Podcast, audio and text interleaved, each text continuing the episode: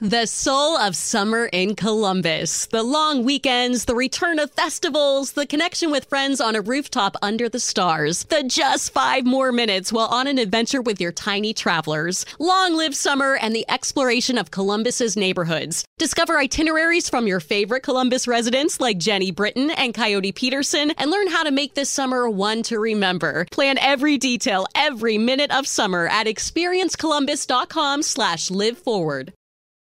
Oh, oh, O'Reilly. This is Sarah's O'Reilly Auto Parts story. Driving cross country with two young children is ambitious, to say the least.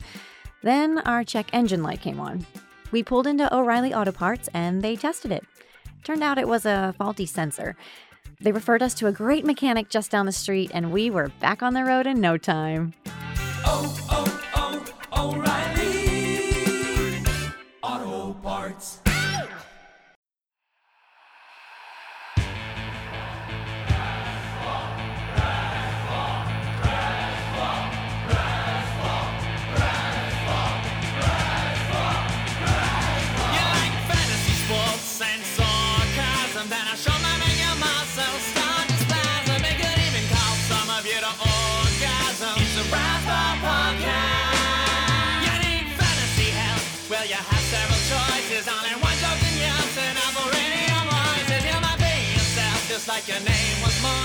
It's a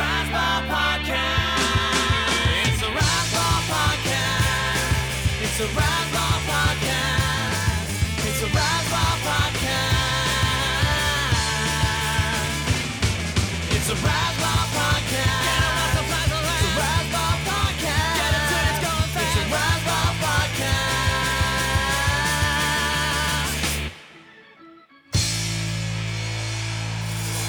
All right, welcome back to another week of the Razzball Prospect Podcast. Your host, Ralph Lifshitz.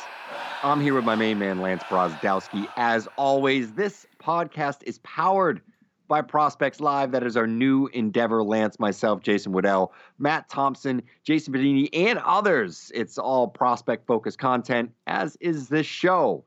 But this has to be, has to be the absolute worst week or worst two to three week stretch of the year for prospectors. There is very little to nothing going on outside of some early instructs looks. It's limited what information you can get there unless you're out in Arizona, unless you're down in Florida and you're on these backfields and can get, you know, a ton of information. It's mostly just little looks and reports, things that you're hearing secondhand.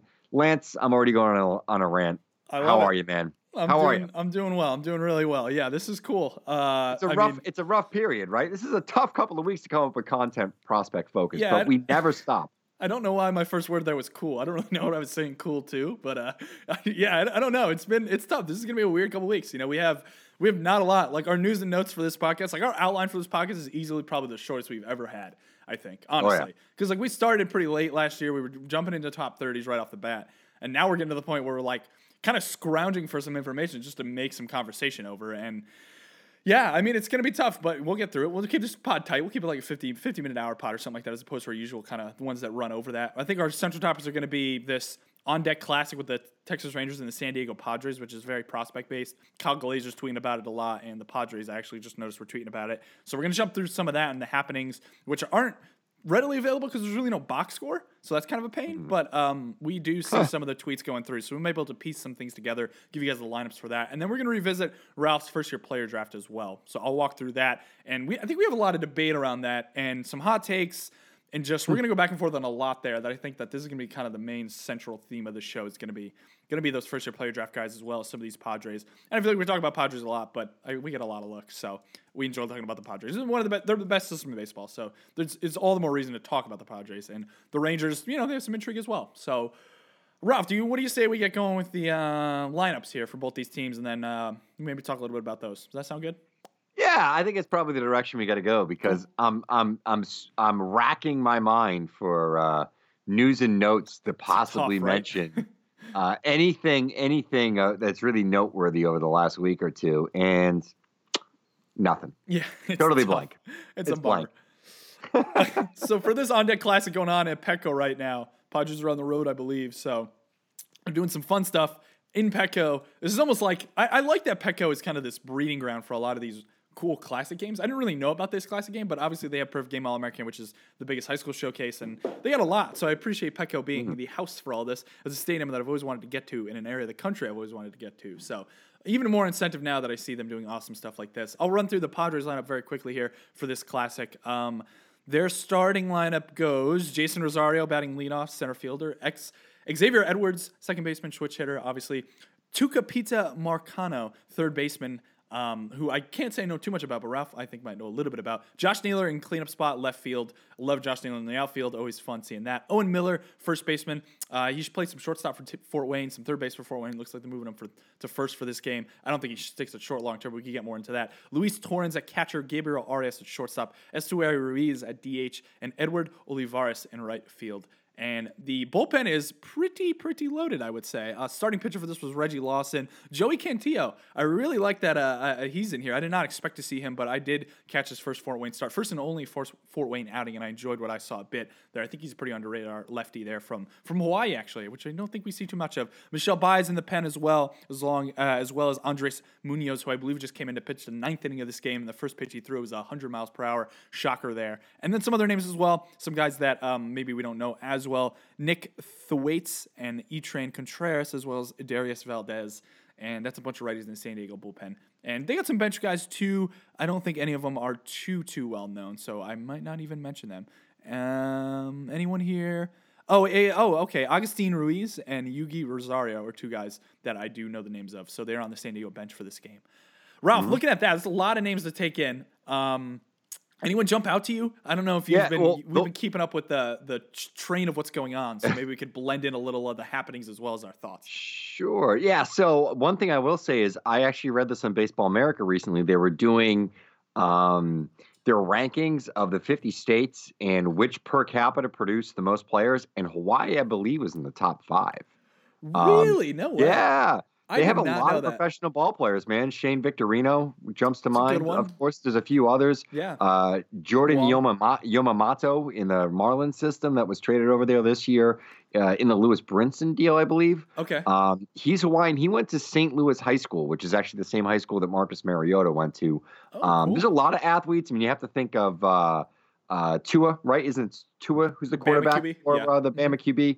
Uh, he's another, you know, lefty, lefty tossing. Uh, I watched a lot of college football, by the way. We'll get into that when we talk Murray, about yeah. Kyler Murray. I've become an Oklahoma Sooners fan just to cheer for Kyle Murray. I've been scouting him as a football player. The arm is strong. I got to tell you, the kid has a gun, dude. He's a little undersized, but he moves well in the pocket. He's you know he's he's makes some plays. Army was a tough one though. I didn't get to watch any of the Army game.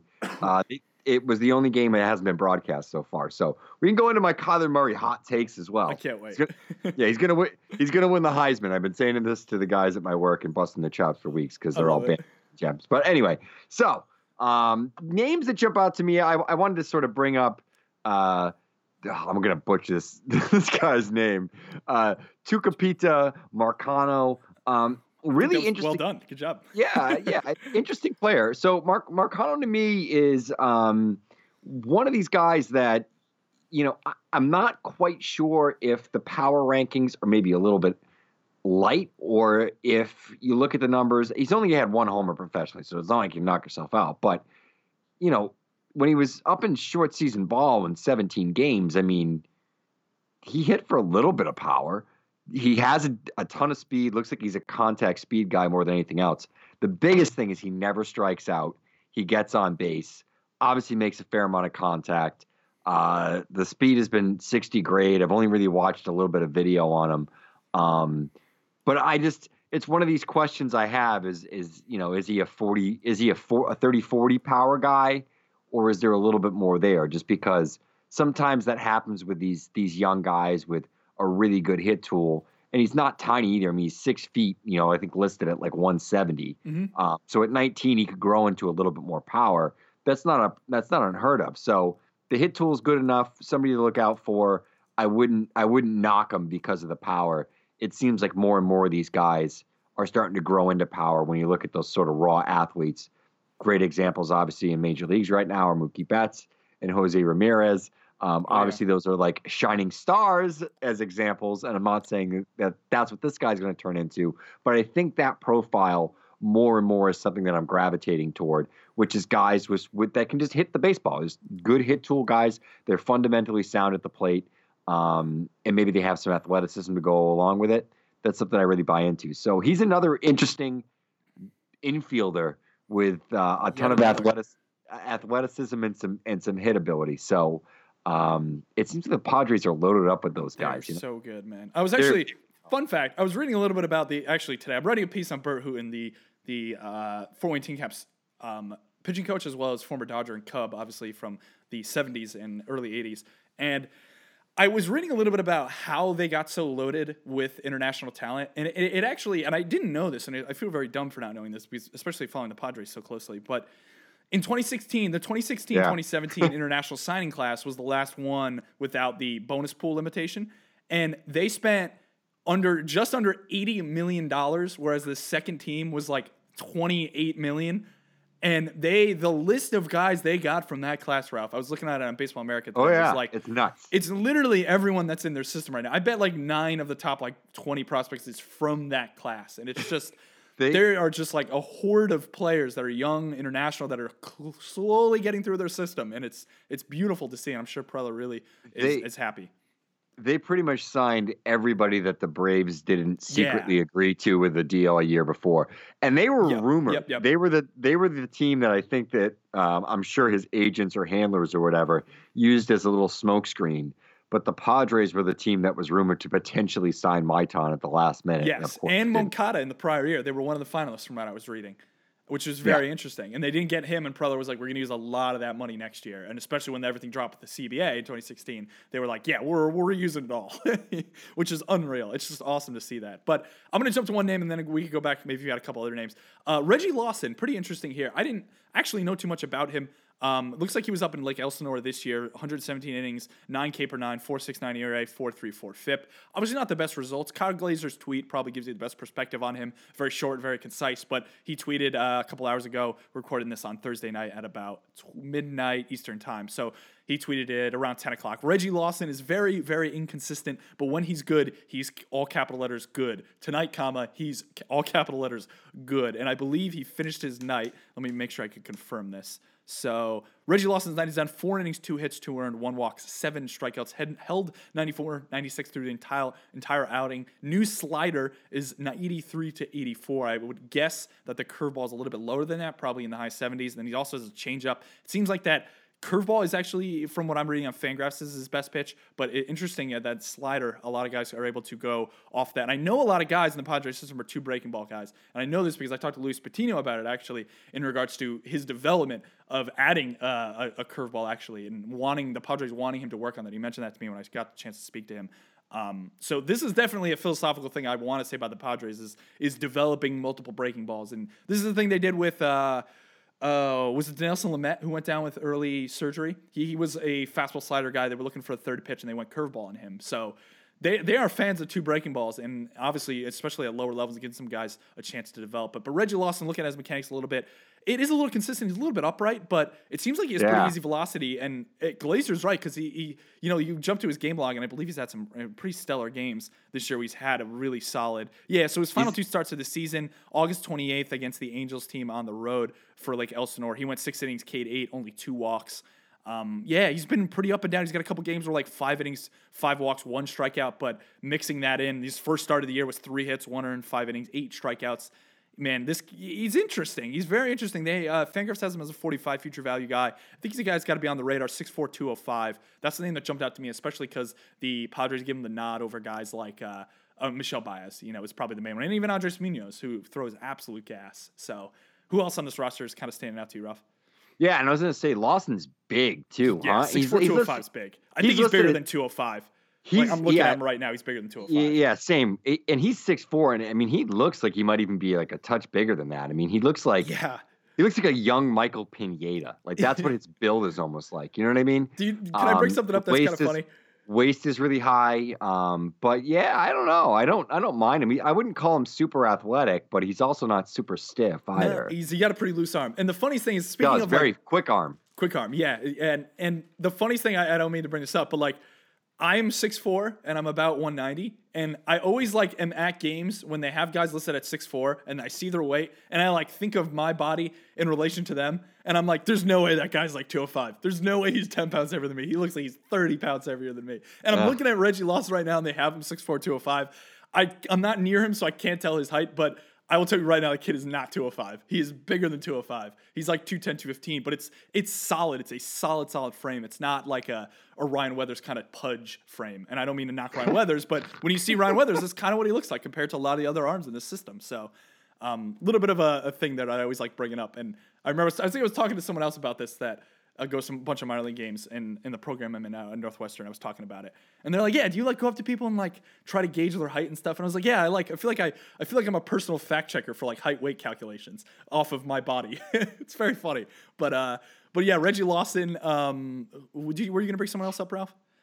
I don't want to. Um, yeah, I, there were some other guys you're going to bring up too, but if you had anything else to add on Lawson, certainly No, have no, was, it. I feel But like that was a good uh base. the other guy I wanted to ask, I don't think you actually got to see him, but uh, Edward uh, Oli- Olivares. Um, I don't believe I think- did, yeah. yeah, 22 year old outfielder. Um, I think they got him from the Blue Jays actually. In oh, what was the trade that they made last year with the Blue Jays? Oh, oh, oh, what's the infielder's name? Uh, Yangervis Solarte. Oh, he was- okay, yep. mhm. He was the returns for Solarte, 22 years old, kind of an interesting like power speed guy. Um, maybe some hit tool concerns. Uh, he's at the bottom of that lineup. Didn't have an awful year this year. Um, slash 277, 321, 429. So you want to see a little bit more power, especially when you're talking about the Cal League. Uh, did have 12 homers, 21 steals in how many attempts though? I got to check that. Uh, 29. So not awful, decent conversion rate. So he's just an interesting player, and I always feel like uh, guys that do a little bit of everything like this, have some power, have some speed, play some defense. Um, they can sort of jump up to the majors really, really quickly. Like you know, if next year he starts in Double A. Mhm. There's a chance where there's an injury, there's an opening. I know they have plenty of depth, but there's an opening. It wouldn't shock me if a guy like this just comes up into the majors and impresses us. That's kind of what happened with Franchy Cordero. You know, he was kind of a similar profile, maybe a little bit more raw than Olivares is. Absolutely. No, that's really interesting. And I, I want to bring up actually another quote here that I'm seeing on the Padres Twitter from Preller, which I find relatively interesting. And I think this actually kind of just talks about how much depth they have and how many like near average future major leaguers they have based on fa- fair future value rankings. Um, this is from Preller, I guess. Apparently, also I'd like to correct here that I'm reading on the Padres Twitter that there was actually a game one of this. It seems like there was two iterations of this game today, and I assume the second one is the one with the kind of bigger prospects, and possibly the one before that was a little bit less touted in terms of the guys there. Maybe it was a doubleheader. I can't confirm that, but it seems like there was a game one because they're referencing this as game two, which is the one that we kind of recapped earlier. But the, the the quote I wanted to read is quote signing and acquiring the right players is most important. We put a ton ton of time and ent- emphasis on defining players who have pluses from a scouting standpoint. We've tried to find guys who are well above average. Those are the guys who rise up and create something special. Um, end quote. That's AJ Preller. I don't know what the question was, but I assume it was something regarding kind of the depth of the system. I would bet, and that's interesting. The fact that you know he's saying that, but I also feel like GMs a lot of times say things and they're not actually true. But you can almost fact check that right back and see how deep this farm system is. Yeah, in it's terms true. of guys like Edward Olivares, where you just don't even know how to rank him because like he seems like a, a really good hit tool guy. He's not striking out a lot. He's already in high A. Like there's so many guys like him that just have a, a tool or two that have some pluses that are good that you're like maybe that guy turns into something. We saw this with a guy like Luis Patino this year, who's now on everyone's radar. You know, man, unbelievable. Well, two other things just stick out to me. I want to I want to bust your chops Yeah. a little bit and say that your boy, future king of utility infielders, Owen Miller is at Oh, first God. base. Yes, He's not a shortstop. He's not at second. He's at first. He plays all over the infield for Lance. Uh, it's even it's even funny that a guy like that, who seems like a total throwaway pick, maybe there's something there. I mean, I know. I've been a little down on him, but you know, like whatever. But the numbers have been good, and he's popping up everywhere. Yeah. The other thing I want to laugh at is the fact that Josh Neal is in left field. It just always makes oh my god, because I had- chuckle. I love him. When he had gotten drafted, I had listed him as a first baseman outfielder because he did play some outfield. And people had always talked about, you know, how he, despite his body type, that he actually had some decent athleticism. Mhm. And I had listed him as such in the Florida Marlins offseason write up two or three years ago. Um, and somebody like got really upset at me and was like, "What are you talking about? It's it's you should be laughed off like you know the site because you said that like Josh Naylor's an outfielder, and here he is playing outfield three They years later. fucking love him. Oh, I swear. I, I usually. Wow, I feel like I never swear on this podcast. but we're explicit text. Screw it. I can say the F Wow, word. I know. Tonight, huh? I'm just riled up, man. I'm just talking Padres prospect. I love that he's an outfielder because his baseline hit tool is so good. I feel like the only thing I need to figure out with him is is where he's gonna play. And it's like they know they have depth at first base. They know they have Eric Hosmer for X amount of years. So there's no problem. There's no problem at all in them developmentally bringing Josh Naylor to the outfield. I get it's absurd. He's gonna be not be good. He's gonna be JD Martinez, Rhys Hoskins level bad. But like it, you have to do it. If you're not playing on first base and you have Hosmer and you have a guy who, if after Hosmer, I mean, Hosmer's going to be there for a while, who probably only really play at first base. Like Wil Myers is going to also platoon there at times. I'm sure he's going to slow down a little bit in the outfield. It's like you have to find another spot for him. It's so, it's just, I don't like when, when, I, I mean, I get it's funny to laugh at Naylor in outfield because he's a big guy, but like developmentally, you have to do this. Like this is like I get it's funny again, but it's like look at Cavan Biggio in the AFL where they're bringing him into the outfield. He's not a good defensive second baseman from what I've been reading. I, I honestly don't remember too much from seeing him live how good he is. I think he was probably more average. I've heard more knocks than him recently, honestly. Yeah. But I don't they have to. They got to find another spot for him, right? If they don't like him at second base, put him in the outfield. Don't laugh at it. The, the team's trying to find another spot for the guy and teach the guy how to play it. He's not going to get. He, he's going to get. He's only going to get better. Like that's the thing. I think a lot of people are like, I don't know. We got Willians Astudillo playing center field for the Twins. Like, I think Josh Naylor can probably patrol left field and be a, a, a strong negative defender. But like, if his bat is good enough and he's walking, you know, even with his strikeouts, like, come on, like, suck it up. You know, come They went from Byron Buxton. on. Willians Astudillo. I know it's unbelievable. Oh, Ralph, unbelievable. But uh, oh, this game's been fun. I want to read some of the results here. So, Esteury Bubba. Bubba Thompson had a dong. Yeah, we'll jump. Let's jump to the Rangers in a second. I want to go through some of the Padres. Esteury center field home run. I'm probably going to jiff this up after we hop out this pot and shoot it out. It looks pretty like a nice smooth swing from him.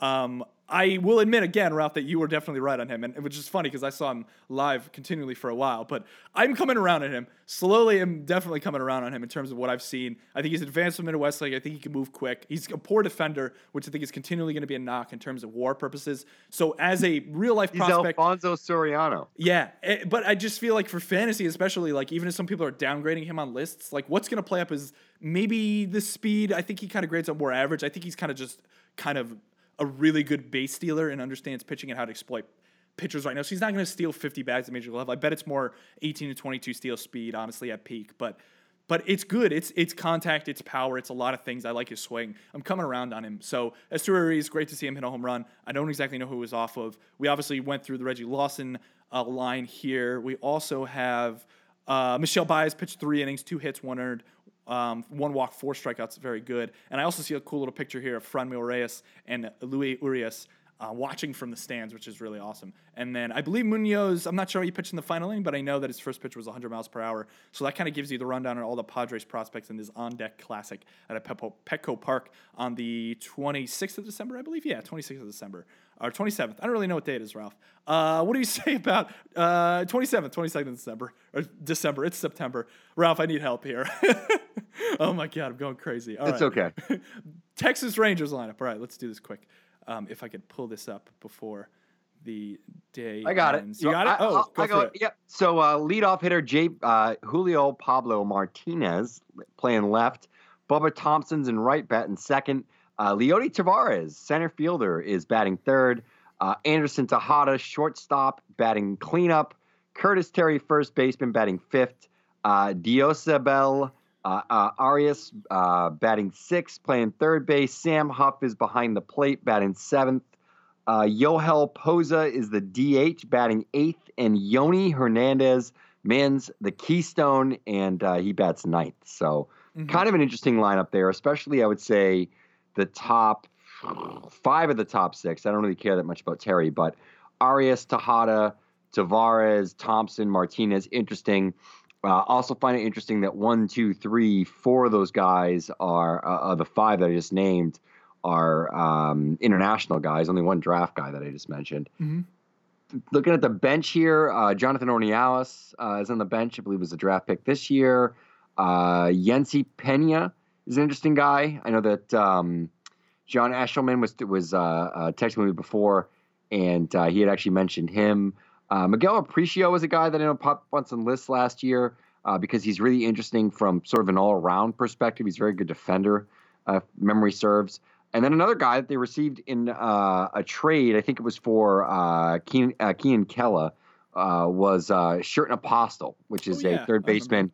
I've been really, really high on in the Pirates system dating back to off last offseason. He's a monster. He's like 6'4, 220, a lot of power. Had a really, really good season in, uh, I think, short season or high rookie uh, or advanced rookie ball this year. I have to check on what level he was at. But the numbers were really good. Um, I know he was, uh, yeah, I think it was with Bristol. So I want to say that that was advanced rookie ball. So um, he's another name to keep an eye out for. I don't know if he got into the game.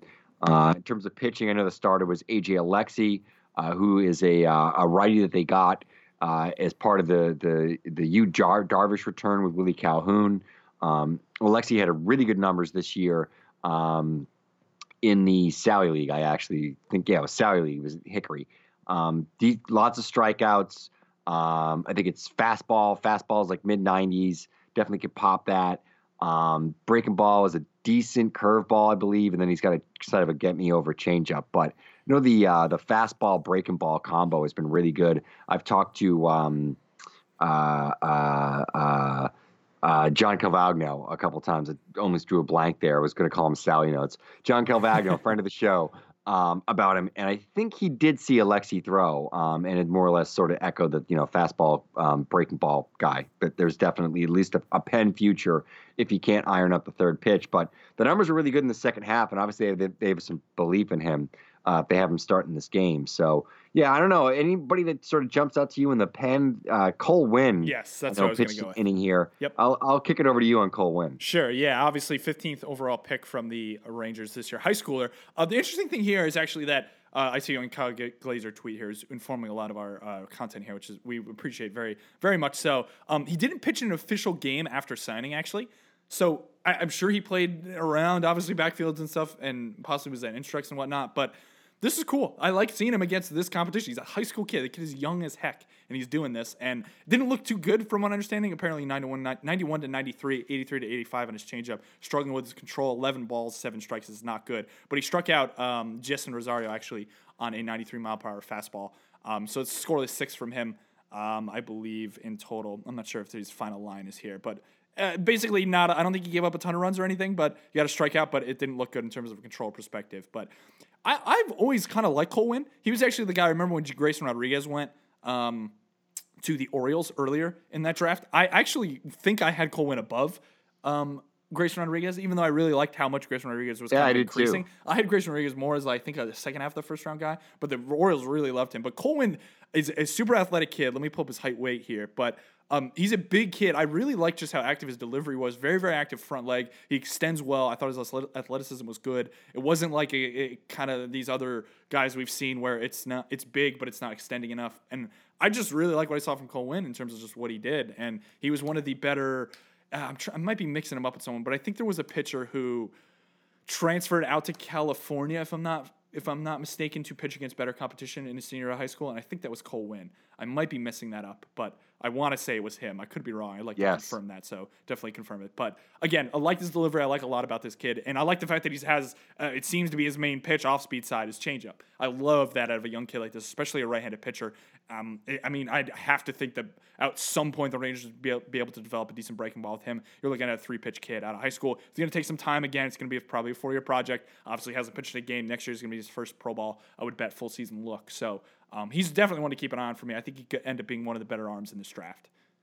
Yeah, so he uh, transferred after his junior year at Silver Creek High School in Longmont, Colorado. Yep, Uh, for his senior year, he did uh, Lutheran High School of Orange County in Orange, Yeah, California. and Cal baseball is insane. Cal high school Yeah. baseball is very, very competitive, and, And he was the pitched very well there. Yeah, yeah, he was the best. Pl- he was considered the best player in California uh, this Mm-hmm. year, just in terms of you know his actual performance over the course of the season. So yeah, interesting lineup. I think there's some guys there that have, we, we want to see some more from. I, I know Yes. Julio Pablo Martinez Yes. is certainly a player that I'm I'm interested in. I want to see more. I just I, I need to see some tape. I've seen some bits and pieces from you know uh, what he was doing. I think in the the Northwest League or the Pioneer League, whatever, um, League. where I caught him. It wasn't Northwest League, right? I get the Mhm. two confused because they're about the same place, right? Um, but either way, so uh, you know, tools. We know the Cuban hype. We know what he signed for. But we got to see something here because we've seen the bust too, right? That we've had we've had the guys that have been golden, guys that have have really been, you know, awesome players. Jose Abreu, you know, uh, Cespedes. I mean, even Moncada to an extent. Like he's in the majors now and he's still young and there's still a lot of promise there. We've seen the the Rusney Castillos. We've seen some of these guys come over. Alex Guerrero. Some of these guys that were considered ready-made players. I mean, who was the guy? The other guy that uh, Hector Olivera, right? Yes, that's another one. Yep, I do remember. All these guys are really the big pros. They're going to come here. They're going to, you know, knock our socks off. Even Yuli Gur- Gurriel has been a good player, but not nearly as good as I think some of the reports were sort of uh, hyping him up to. Same thing with Lourdes. All good players, but Mhm. how good can Julio Pablo Martinez be? Because we were we were guaranteed this was a, a, a top 100 type talent. We Willing to give him some time to adjust, shake the rust off. Let's see what happens. The other guy is is Leody Taveras, who I think we all see the amount of tools this guy has right across the board. There's so much promise, especially the untapped power potential he can run. There's a good hit tool. He's always been really young for every level, but we still haven't seen like a great season from him yet. You know, even true. something that would and I I don't even and, and my baseline for a great season with a guy that that's that that age playing against such advanced competition would really just be like an above average season within the league. And I don't think we've really gotten that from Leody uh, Taveras.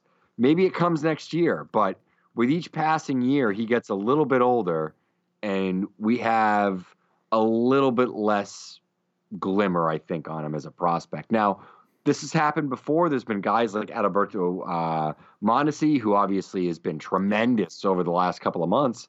Um, he's a guy that was always young for every level, and maybe we we judged him unfairly, or maybe he's just going complete Byron Buxton at the end of the season. That remains to be seen. Yep.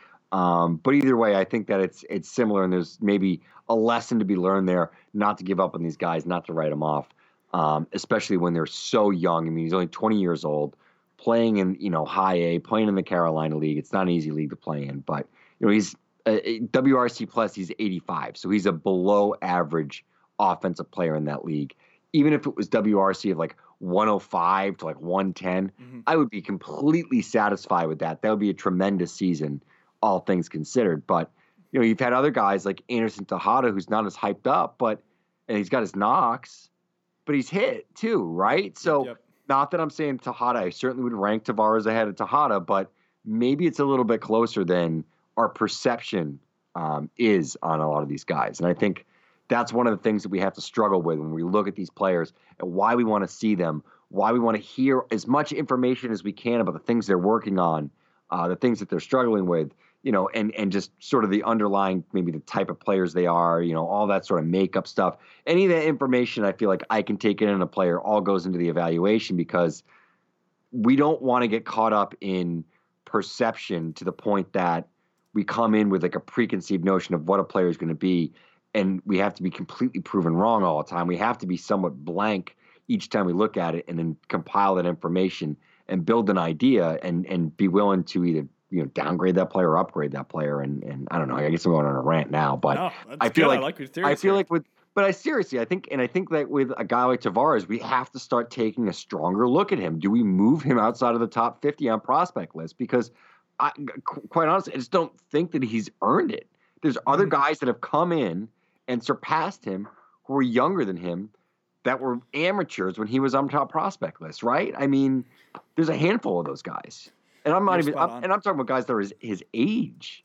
There's 19 year olds that we didn't know who they were 3 years ago that are now probably better players. I don't know. I, I'm I'm going off on a tangent now, but I feel like to a certain extent Taveras is a perfect example of why we need to consistently reevaluate. And you can't be scared to downgrade a player a little bit even if you take that lesson from Mondesi, like I mentioned. So I'm trying to balance it here a little bit and contradicted myself, but I- don't know. I, I, think he's an interesting case. Am I wrong? I feel like he's so different from other guys that because so much of it has been based on perceived scouted value, right? Of these these tools and It's they're going to translate. Sure. Yeah, and it's uh, too too like like an extreme, right? hmm Because Um, he's a hyper athlete. I remember I've always been. Yeah. I mean, you go back, I think, to our Rangers pod from last year. I always was. I- No, I don't want to pour cold water on him, but I always just thought a lot of the aspects of his swing were level. He's a really athletic kid, and I get he could have made those adjustments, Yeah. but I was always like, it just feels gap to gap. Like, and if you want to make those adjustments and project them out, sure. But I think that even if he makes them, it's not going to end up being 25 plus power, which is I think what most people squinted and were like, yes, let's put him inside the top 30 because I think that's a possibility. I just don't think it's a possibility. And and jumping back to the the on deck game here very quickly, um, you know, I agree with you in saying like these top three guys of this lineup, Bubba Thompson, uh, Julio Pablo Martinez, and Leody Taveras are just hyper athletic guys. Like we we think to the Angels, the other AOS team here. We think to the Angels, and we see Jo Adell, Jordan Adams, uh, all these guys like that. You know, that level of athleticism that we really like and that we kind Brandon of Marsh. swoon over. Yeah, Brandon Marsh and other guys too.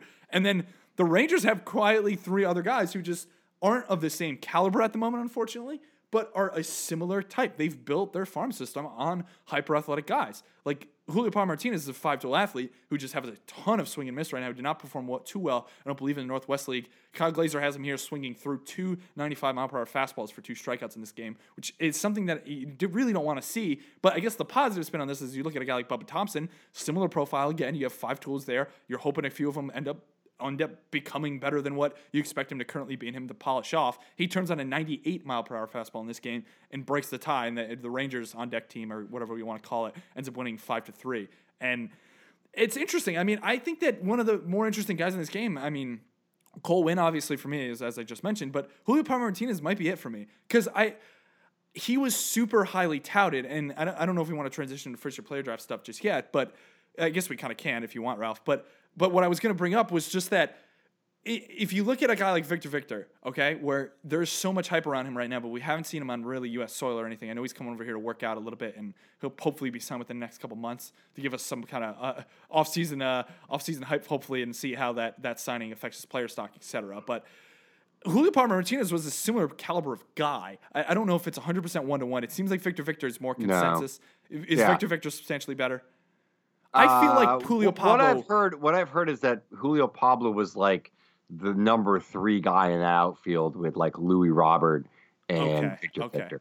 Yeah. Okay, so maybe I'm maybe I'm overdoing him a little bit. No, but but it but he it was, was, touted. still, he was like the biggest it- signing, yeah, right?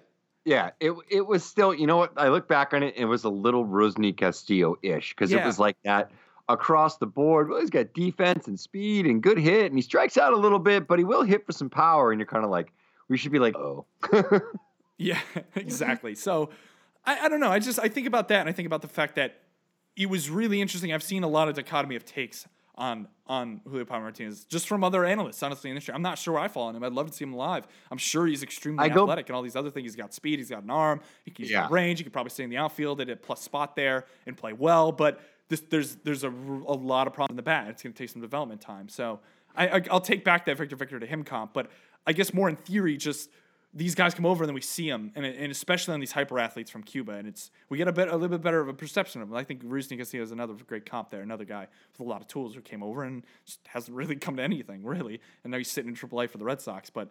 But I guess back to the Rangers, you know, again, just just I find it interesting that they're quietly kind of built their their minor league system offensively on extremely talented, high upside prospects who have a decent chance to bust, honestly. And it's it's a boomer bust scenario, and I guess that's kind of what the Rangers want to run into. But I'm a little worried, honestly. I'd be a little worried if I was a Rangers fan long term of of how this team is kind of built in terms of what they value in terms of the depth of their minor league system, how top heavy it is, how risk laden I think some of their guys are, honestly, especially with a high school arm like Cole Winn. And if they don't really, they seem to kind of have not lingered in the last couple years either. They're kind of like a tweener team, honestly, Ralph. I don't know if I'm, I don't know if I'm getting into analysis of the type, uh, the Rangers here unexpectedly, but I guess maybe I'm just saying I don't, I'm not in love with their minor league system. I think is what I'm saying. I'd like a little more of a floor here, and it's really hard to compare it when you're looking at it side by side next to the Padres, honestly, because that's just another world. But I don't know. I'd like to see more depth in terms of the Rangers system. Maybe there's more than that I'm seeing, but um, yeah, these Taveras, Thompson, and, and Martinez are obviously the trio of guys that I think are their are their biggest, and they really need them to hit. And Cole Winn is that pitcher that they really, really need to hit on in terms of this pick. And you never know. Maybe they'll have a couple more top ten picks in the future. But uh, again, Rangers win this game of five to three. The soul of summer in Columbus. The long weekends, the return of festivals, the connection with friends on a rooftop under the stars. The just five more minutes while on an adventure with your tiny travelers. Long live summer and the exploration of Columbus's neighborhoods. Discover itineraries from your favorite Columbus residents like Jenny Britton and Coyote Peterson and learn how to make this summer one to remember. Plan every detail, every minute of summer at experiencecolumbus.com slash live forward. White Castle presents CEO Lisa Ingram. My great grandfather opened White Castle in 1921, which is why I'm excited to announce the new 1921 slider, inspired by how we made them 100 years ago, with 100% beef patty topped with cheddar cheese, caramelized onions, tomato, lettuce, and pickles. Come see why originality never goes out of style. I'm Lisa, but you can call me the Slider Queen. White Castle. Long live sliders. Pasteurized processed cheese at participating castles. Um, we could transition to some first year player draft, Ralph. I think we're about at the 35 minute mark, so I think it's a really good transition time. Um, I don't know. Do you want to just uh, talk about Rotowear first, maybe? Yeah, why don't we give a big shout out to my main man, Kenny Cashman? I don't know if you realize this, but Kenny came out with some Yankees shirts. Yes, I saw this. One that says, That's baseball, Susan. And did you see who was rocking it? Alex Rodriguez. Alex freaking Rodriguez. So. If you want to dress as nicely as a man who gets to share a bed with Jennifer Lopez and a lot of other beautiful women, you can go on to rotowear.com and you can purchase this t-shirt.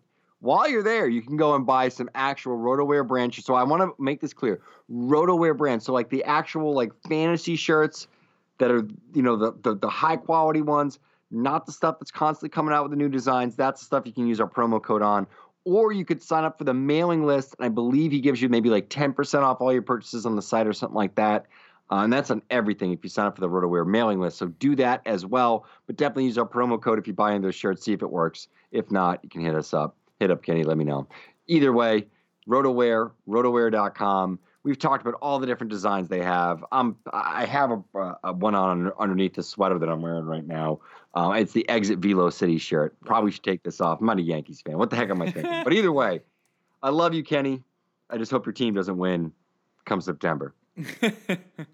I love it. I thought that was amazing. He's had some unbelievable celebrities recently between the Big Al sticker shirt and that one. Where and if that's not an endorsement of Kenny, I don't know what is. Alex we have- Bregman. Alex Bregman with that. Oh, Aaron Hicks was wearing that one too. Man, I love it. I love seeing Kenny succeed. He's a really good guy. and He makes some unbelievable T-shirts that everyone needs to go up and scoop. I've been vulturing. I think I missed some of the ones that he debuted on uh, Twitter and stuff. He's been doing so many. I like went back through his catalog the other day and I was like, I don't remember that one. And I really like he had some a Cardinal relevant one and some other ones that I, I have to scoop up. So I gotta I gotta save some money up, Ralph, and go and drop uh, another another hundred hundred bucks and give me some four or five shirts. You know, I that's the that's the move. It's the move for myself for Christmas. I think is gonna be what it is.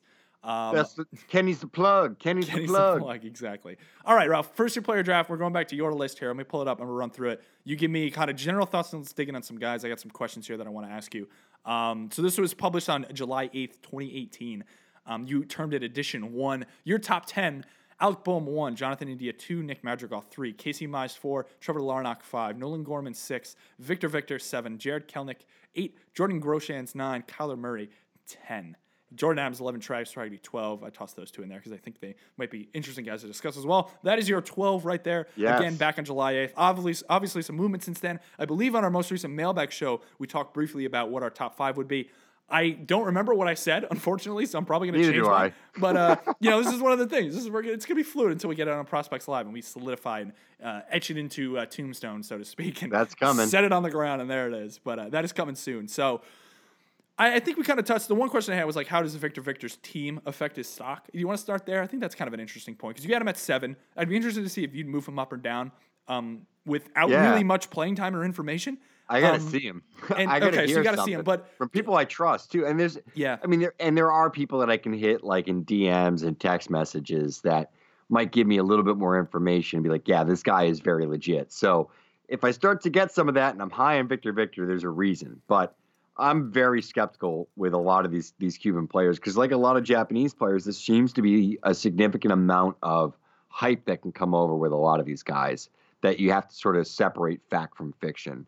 And Garcia is very heavily touted, as much as we've seen since Luis Robert. Mhm. I love it. I love it. Yeah. Um, it's it that's it's interesting in terms of what Hmm. exactly happens. I mean, the funny thing is that it seems like a lot of people are kind of saying the Orioles should just hop on him. um, because they have the money and they've obviously made some initiatives, but at the same time, we don't really know where the player development sits. It's going to be a new regime, I believe, being brought in. I think they acknowledged this season that they needed to improve a variety of things, and all of those things ended up being like the integral parts of development and, and player organization and, and managing a team, which was, I guess, concerning, but I guess they're addressing it, which is the positive there. So uh, I don't know if the Orioles. I, I like I, I don't know like you, if he goes to the Orioles do you downgrade his stock at all I guess that's my question I don't know because if he goes to the Orioles, and we already know that the Orioles are going to be able to draft Bobby Witt Jr., right yeah so, so they might be building a freaking juggernaut. or they go with Adley Rutschman or something like that because Yeah, I I know guess he's been true. kind of consensus Oh, they bit, totally so would. They have that's such they an Orioles move They're gonna, yeah, they'll, they'll try to make the Matt Wieters thing happen. But either way, um, yeah, I, I, you know, ugh, I, I don't want to downgrade him because I feel Yeah, like right. it's not necessarily bad for an offensive player. Like if he was a pitcher, and this is like Shohei Ohtani or what's the I'm gonna butcher his name. What's the the Japanese kid that's coming over this year? uh I don't know I think you stumped me here Oh, good, great. I'm I'm glad that I kicked it over to you and made us both fools. But anyway, so we'll look that up in a second. Yeah, just I, I don't know I, I haven't been keeping up with the international market on that and so you I'll, I'll, I'll pull it over. So it's like it's like if he came over and went to the Orioles, yeah, I'm definitely going to downgrade him. But I don't know how much. Um, I think he could probably move more up than down in terms of his team for me. I wouldn't necessarily downgrade him because I think that I've kind of having him seven, and I and I think I'd probably keep him out of my top five or six still. This is a, a pretty deep class. There's a lot of players I like, a lot of hitters I like unless I know that he's special, I'm comfortable having him there because I can move him up maybe a couple of spots and it's not such a big deal. In a draft, if I felt like taking the risk, maybe I'll jump on him over somebody else, diversify the players that I've added. But it's it's uh it's so tough with a guy like that because I definitely have built in the risk with having him at seven, knowing that there's potential one one upside like slam dunk right best guy that you could get type upside. Mhm. Um, I feel yeah, that. it's it's hard. I mean, because you never know, and you never know what you know what a guy like um, uh, Marco Luciano, isn't it? It's it's Yes. It's I like know, that kid from- a lot from the from- Giants yeah from the Giants. watching him You don't day. you don't know what a guy like that's going to be in a year because we didn't know what Wander Samuel Franco was going to be in a year. yeah, that's Serious. That's for sure. you know. I mean, Christ, I, I put up my top 100 list. I had him at 82. You told me I had him too high, and it turns out that yes, he was he. We didn't know what he was going to be in three weeks. You know, it's insane. and that's the thing. When we don't get a lot of looks on these guys, it's a guessing game because, you know, when we look at somebody like Alec Bohm, Jonathan India, even even somebody like Matthew Liberatore, these guys have been vetted. Like we've vetted the crap out of these guys. I mean, next year when I talk about Andrew Vaughn, when we start to do first year player drafts for 2019, or Yeah, and, and draft stuff. I've gotten tons of looks. Half the guys that are like ranked in the top 20 for college players, I've seen. Have Havron Wareham, Bryson Stott. Like, Yep. I've been able to see those guys firsthand, and I've seen them five, six, seven, eight times. Yeah, So, I love it. You know, for me, it's vetted, and then I can go and I can watch their games, and I know who they're playing against and what the competition's like, and I have a general lay of the land. I have no idea Yeah. what a guy is that's you know been in workouts. All I see him do is essentially taking batting practice in shorts and an under and an Under Armour shirt, true, and yeah. maybe and maybe a baseball hat, and watch him mash baseballs, and then watch him play a little bit of defense and how strong his arm is, and how he can you know run this this fast from first to, you know from from home to first like that's all we get with a lot of those guys and we don't know how it applies to a game so i think Nope. there's an there's i i- it's it's a very superficial take on those guys that Mhm. unless you're on the backfield unless you're down in the dominican republic and you talk or you're so well connected that you talk to the people that are just so in the know and these guys don't give you bad opinions and they don't screw up I think it's a it's a guessing game. It's it's it's a guess, and that's why uh, it's hard for me. Luciano could be the best player in this class, just I like agree. Victor I Victor absolutely think so. Yeah. a year from now. We just don't know yet, you know, and it's it's it's hard to make that determination because there's so many of these guys that pop a year later, but there's a lot of them that don't. You know, for every guy that's uh, Luis Garcia from the Phillies, there's a Jorge Ona, you know, um, and and there's a lot of those stories that it goes both ways. So anyway, I'm I'm kind of on a rant here, but I don't know if I'd downgrade him on the team, um, but I think I could upgrade him depending upon the team. I agree with that. Yeah, I think you're completely fair with that. Uh, your top five, Ralph, in July of 8th of 2018, again, is Alec Bohm, India, Madrigal, Mize, Larnach. I believe there is some movement in this. Yes. Where? Run me down. What's the top five? A lot of movement. no- number one, number one, Nolan Gorman. Mhm. Okay, so I've moved Gorman. I've moved Gorman up to one. Not backing off of that one whatsoever. Now I think there's some question now for who number two should be, and I think it's a toss up still between Bohm and India for me. I like the profile a lot, and I just I just think that the skills play a little bit more than Larnach's do. Larnach is is creeping there though. Larnach now for me is is four. So I'm gonna go um, Bohm because we didn't see him. I'm gonna I'm willing to to write off the injuries and some of the struggles. Bohm two because he was my one, so I don't want to back off of that too much. Indy was my two. I have India three. So I'm not downgrading him too much. I'm not worried about the numbers he put up in the Midwest League. It doesn't concern me. Um, number four, I'm going to go Trevor Larnach, and then I'm going to give you my hottest take of the season. Oh, Xavier Edwards is my number five. oh, baby. I, you, Mic you drop. told me pre, you told me pre-show you had a hot take on Edwards. I wasn't sure where you were going with it, but Well- that is a movement. That is a movement.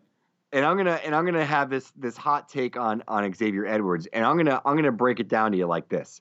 Everybody's high on Nick Madrigal, who is a middle infielder with a hit tool and a little bit of speed. What if I could told if I told you that Nick Madrigal was a switch hitter with cleaner swing mechanics, was more athletic, was bigger, better chance to stick at shortstop. Oh, and he had 80 grade speed. Yeah. Are you interested? Can I interest you in in, in a 2018 Xavier Edwards? Yeah, I, I think the one counter to that just because I've always been the Madrigal guy here, and again I think this goes You back like to the fact floors. I love floors, which is why I still think I land with Madrigal one Bohm two. Um, Sure. I, Edwards is really interesting though. I really want to look at him, and I there was actually a cool video on the Padres Twitter account of him taking a BP hack, and in, I say hack because it literally mean one hack. I guess they went through some of their guys, but I would love to see that BP. It's a nice open face video too. It's actually a really clean video. Um, i- the swing is very compact, um, which is interesting specifically because I still squint and see some power coming with Nick Madrigal. I know everyone says it's like 20, 30 power, but that kid could get to like 14 home runs at peak, 15 home runs at peak. I think he could just be a, a freaking workhorse in terms of what he could do production wise on the average side of things. Whereas Xavier Edwards, again, I get that it's probably going to take him some longer time, and maybe I would agree there's possibly more upside. I think that actually I would 100% agree with that. I think the Madrigal, I'm, I'm almost putting him one because of all the floor, because we literally think he could be up next year or late. Honestly, like it just that service time doesn't matter as much. They're going to own him through his age 29 season, regardless. I believe, uh, if I'm getting his age right, and it's one of those things like eh, eh, bring him up, bring him up, and let's see. He's gonna be a positive player. I bet he's gonna be like a two R guy. He's gonna be batting 280 to 300 at the major league level consistently. It's a matter of power development for him. And with Xavier Edwards, I think it's a little bit different in terms of how long it's gonna take and all these other things. And I know you like the investment side of things, but I don't know. I feel like everyone's trying to talk me off this ledge just because everyone's like, I see him as an everyday regular Madrigal, but I don't see him as being a star. And I know you kind of want to go star hunting at one, but I almost feel like if, Yeah, if- early I I, guess it depends on my team. I guess it depends on my team. I don't know, but I'm still gonna stick. I'm gonna stick. I actually was looking back to our mailbag pod. I want to keep it consistent, so I went Magical Bohm, India Mize, Gorman, Kelenic, Swaggerty. Kelenic, Swaggerty, I'd like to switch up. Um, I'm not sure who I'd go with, but I do have Gorman Was five. I, was was I consistent or did I did I deviate? I deviated on Edwards. Edwards is Edwards is the more deviation. I think you were consistent on the others, though. I don't have yours Yeah. written down right here, unfortunately. and Magical Madrigal is still my six, and I think it's Yep. be- so I'm not moving him out like completely. Um, from there, if we're just going to go through the top ten, um, I'm way off of pitching, so I I, I, I am going I am floor. going to avoid Mize a little bit. Um, I'm going to move up a guy like Jordan Adams, probably up to number seven because I really do like Adams Yes, a yes. ton. I you once, this, but once again, I mean. I'm I'm I'm sort of like a whore for this profile. Like I can't I can't avoid it.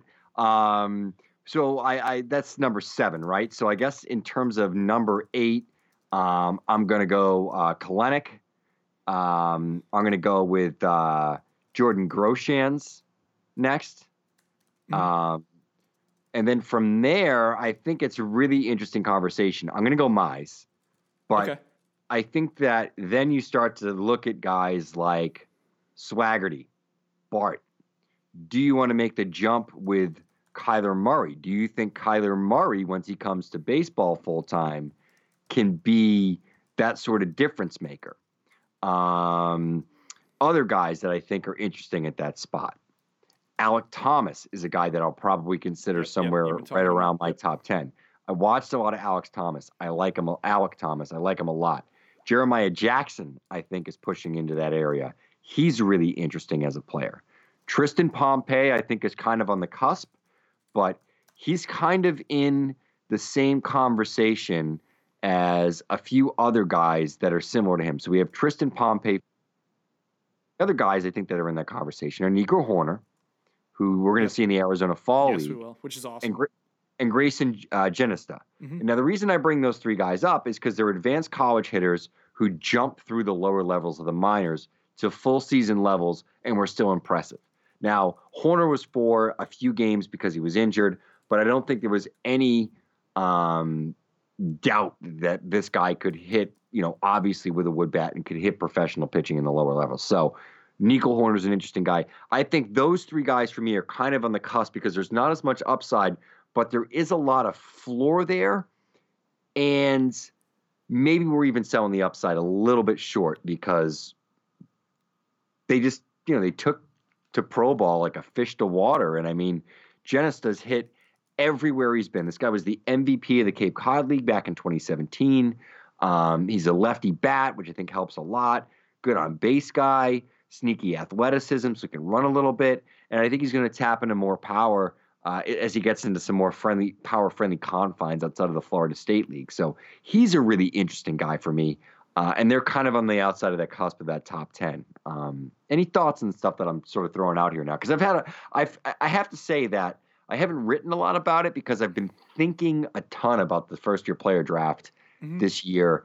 And over the last couple of months, as I start to prepare for my drafts and to do the list that I'm going to release on Prospects Live, uh, probably in the next, I'd say, few weeks to a month, um, there's been a lot of movers. This has been an interesting class because I think that so many guys were so close that a lot of it was kind of show and prove. Yeah, I think it's I think it's interesting. I think that the funniest thing is that I see some guys here who just have high floors, and I, I'm going to go to Larnach on this too because I, have seen some uh, quite a bit of Larnach actually this year, a couple yeah. times, and I like what I've seen. I just think it's a very advanced profile that probably doesn't need much polishing, but determining where his power ends up is, is a bit of a difficulty for me in terms of what I see from his swing, some of the movement in there. It's it's really good bat speed, even with some of the length that he has, I think, and he's able to barrel up balls very well. Very nice walk strikeout ratio, I believe, in the Midwest League with Cedar Rapids. I think there's a solid everyday major league player there.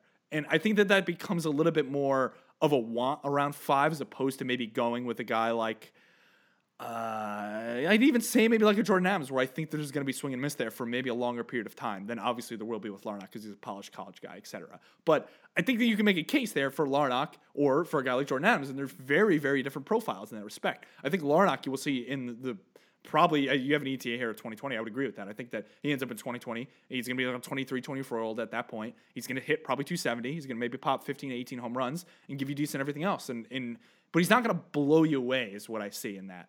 And I like that a bit. And it's almost reason for me to elevate him. But for some reason, I just ended up with Madrigal at one again. I my own reasons, and then Gorman too is another guy I've seen a bit of, and again in the Midwest League where I think that this time frame for him is just something that is going to take longer than people think. And I think we discussed this a little bit. I know Kiley McDaniel from Fangraphs has him as a 22 day, 2022 kind of debut guy.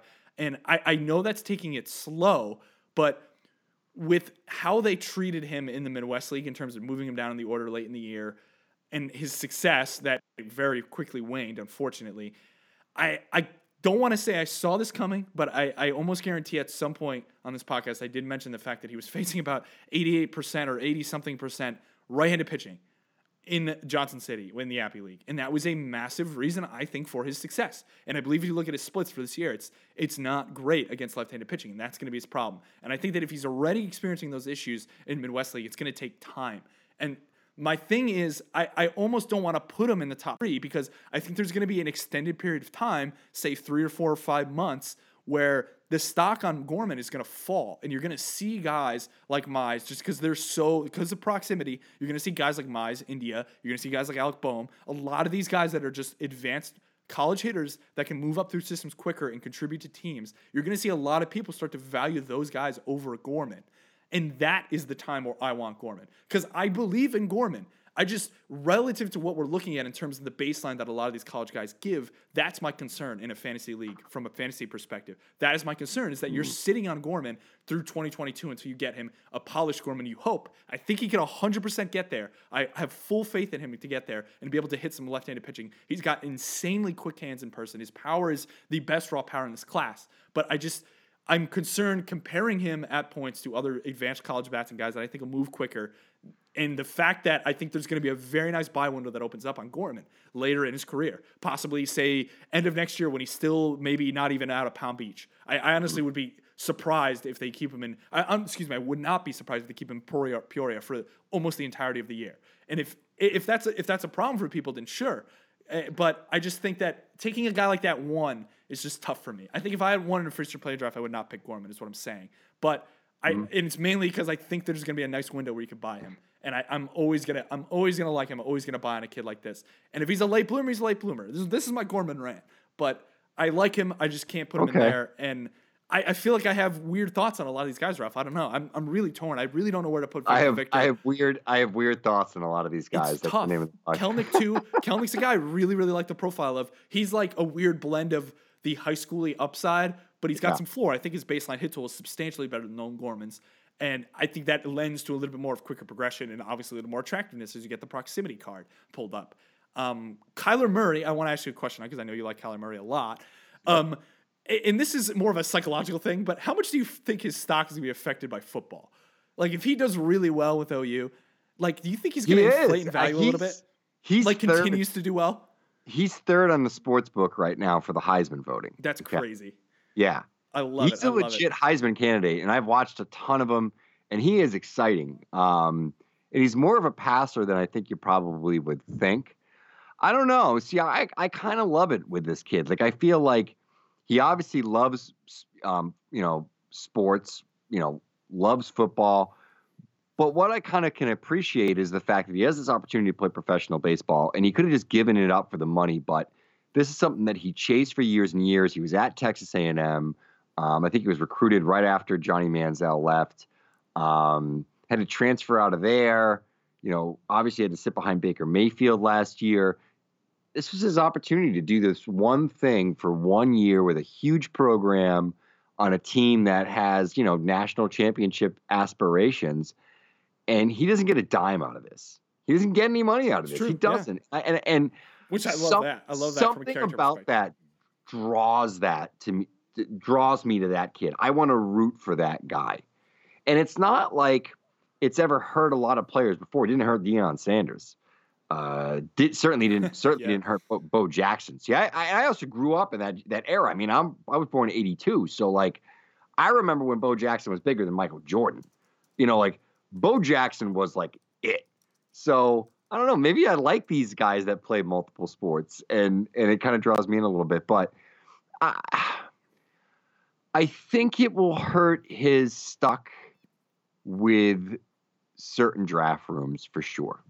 Um, do I think it hurts his stock prospect list wise? Baseball America, Baseball Prospectus, us? No, no, I don't think it will that much because I think people are still going to look at it from a scouting perspective and say, these are the tools. This is the kind of player I project him out to be. If he's not injured with Oklahoma, and we'll probably know by that point because at, at at best they play one game in January, right? Mm-hmm. Um, or two. Um, you know, I, I don't think it's going to hurt him that much. I just I think people are going to say, hey, this is the player this guy can be. These are the tools. This is what we think the makeup ultimately is going to end up. You know, where it's going to end up. This is the player we're we're, we're gambling on. Baseball America already did that. The Oakland Athletics already did that. I think I think other people will follow suit. Um, it's too exciting of a profile to to just throw out. You know, I, I, I think we have to pay attention to the kind of player this guy can be. Um, and with all of that football stuff lingering in the background, the fact that a pretty smart organization that's been on a pretty good run of late in the Oakland Athletics The site was willing to go aggressive and take on this project in the top 10 and to spend that money and make that investment, knowing all that, that says a lot to me about what they know about this guy. I agree with you. So Yeah. I, I, he's tough though. He's tough to rank. I, I think he's tough outside of the top ten. And you know, if you want to go with the value play versus all those college guys I was mentioning, I mean, there's a ton. I mean, like Swaggerty, Bart, uh, as I was talking about, Seth Beer, who I forgot to mention, is one of them. Nico Yeah, Hoerner's the other guy. Um, Jeremy Eierman, I'm definitely going to downgrade a ton. He did not look good Mm. in the New York Penn League. And then you got all these other arms, right? Then you got guys like Winn that we talked about. We got a guy like Matthew Liberatore, who's an arm that's really, really impressive, but he's really far away. Yep. Then we have a guy like Brady Singer, who's probably a little bit closer. Um, and then you have a guy like Triston Casas, who has a ton of upside in terms of power potential. Um, and he's a guy we didn't see at all because he was injured right after the draft. Um, it's this is a I would say this is a deep class, not necessarily deep from the sense that I think there's a lot of superstars, but deep from the sense that I think there's a lot of future major leaguers and a lot of good players that, in terms of evaluation, are very close in terms of future value. Hmm I think you're spot on with that. I think that there's a lot of really, really interesting names in the back half of the first round of this too. You're looking at first year player drafts. Like second round guys in first year player drafts are going to be interesting because that's where you're going to get a lot of these arms. If people aren't interested in going arms, you're going to get guys like Liberatore going there. You're going to get guys like Shane McClanahan. You know, is another one too. It probably ended up reliever bound. Logan Gilbert is a guy I really, really like coming out of the draft. He's with the Mariners. They haven't developed really anything too well, but I still like that kid out of Stetson. Honestly, in terms of what he was able to Josiah. Gray. Josiah Gray is another one whose his stock is in, inflating insanely high. Um, yeah, there's a ton here that's interesting. Man, it's, it's Ethan a good- Hankins. Ethan. There's a Ethan lot like there's a lot of guys, but Hankins is a guy that you could take a you know Oh, for sure. you could on, take a not? shot on a little bit later now, and that could blow for you. That could turn into. And now I'm back in on Hankins in, in, in first year player drafts because of because its value. Yeah. Because I feel like there's value there, and it's like, hey, there's there's upside. That's the kind of pitching prospect you take a, a shot on because you're not wasting a high pick on him, man. You know, and you're still getting that upside with that nasty stuff. I mean, his fastball is is about as good as there is, and some of the reports I saw from I think he was throwing in instructs, um, they were positive. I think he actually Good. got beat up, and they said it, they were still positive. So That's when they get beat good. up and, and and the scouts are still saying nice things, that that says something. Oh, absolutely. Ralph, are we done here? This is a good pot. I think we we're made this done. work. A lot of a lot of talk on uh, a lot of rambling, Great. but I enjoyed it. Grant, Grant Lavigne, Josh Stowers, just so I can say those names. Parker Meadows, Brice Turang. I didn't. I didn't forget those True, guys. true, true. They're there. I, I still don't like Griffin Griffin Conine.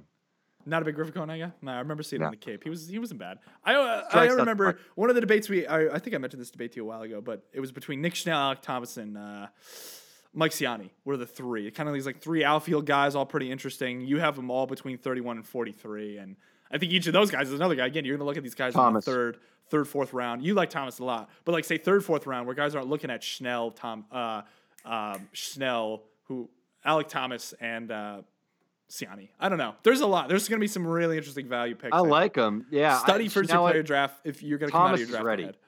Mm. Thomas is ready, and I think the element that Thomas has going for him is the fact that he was around major league clubhouses because his dad is a strength and conditioning coach for the friggin' Chicago White Sox. Yeah, and yeah. he's got that going for him too that he like understands nutrition. He understands his body. Like this dude is like drago like arnold schwarzenegger and twins. Like this dude is manufactured to be a professional athlete. I'm serious. So i'm, I'm just so in on alex thomas that that I, he's easy top 15 for me like i love him Love it. and Now I, you just gotta probably gauge- watched 15 games. I mean, because they broadcast all those games in the Pioneer League. So, you know, and, and I'm up so late at night that like that, those are the games I catch. My kids are finally in bed. I can watch a 10 o'clock game out west. You know, It's a matter of two. Like I think it's going to be interesting. Uh, what was I going to say here? Oh, jeez. Alek Thomas. Oh, in first year drafts for you when you're in drafts, trying to gauge what other people value Alek Thomas. Because if you could try to get him in like an early second round, that would be insane value for you. You know what I mean? Like you'd be probably willing to take don't like 15 cute. through 20, but I don't know. You got to you maybe gauge the room. It's always feeling out the room, right? It's true. It's That's true. Yeah, and if you know your competitors, you know your competitors. Yeah, exactly. But, It's a very good point. all right. I think right. that was good, Lance. Let's good. wrap it up here. Have another good night. Take All it right. easy, everybody. Enjoy There the you go. weekend. We'll see you next week.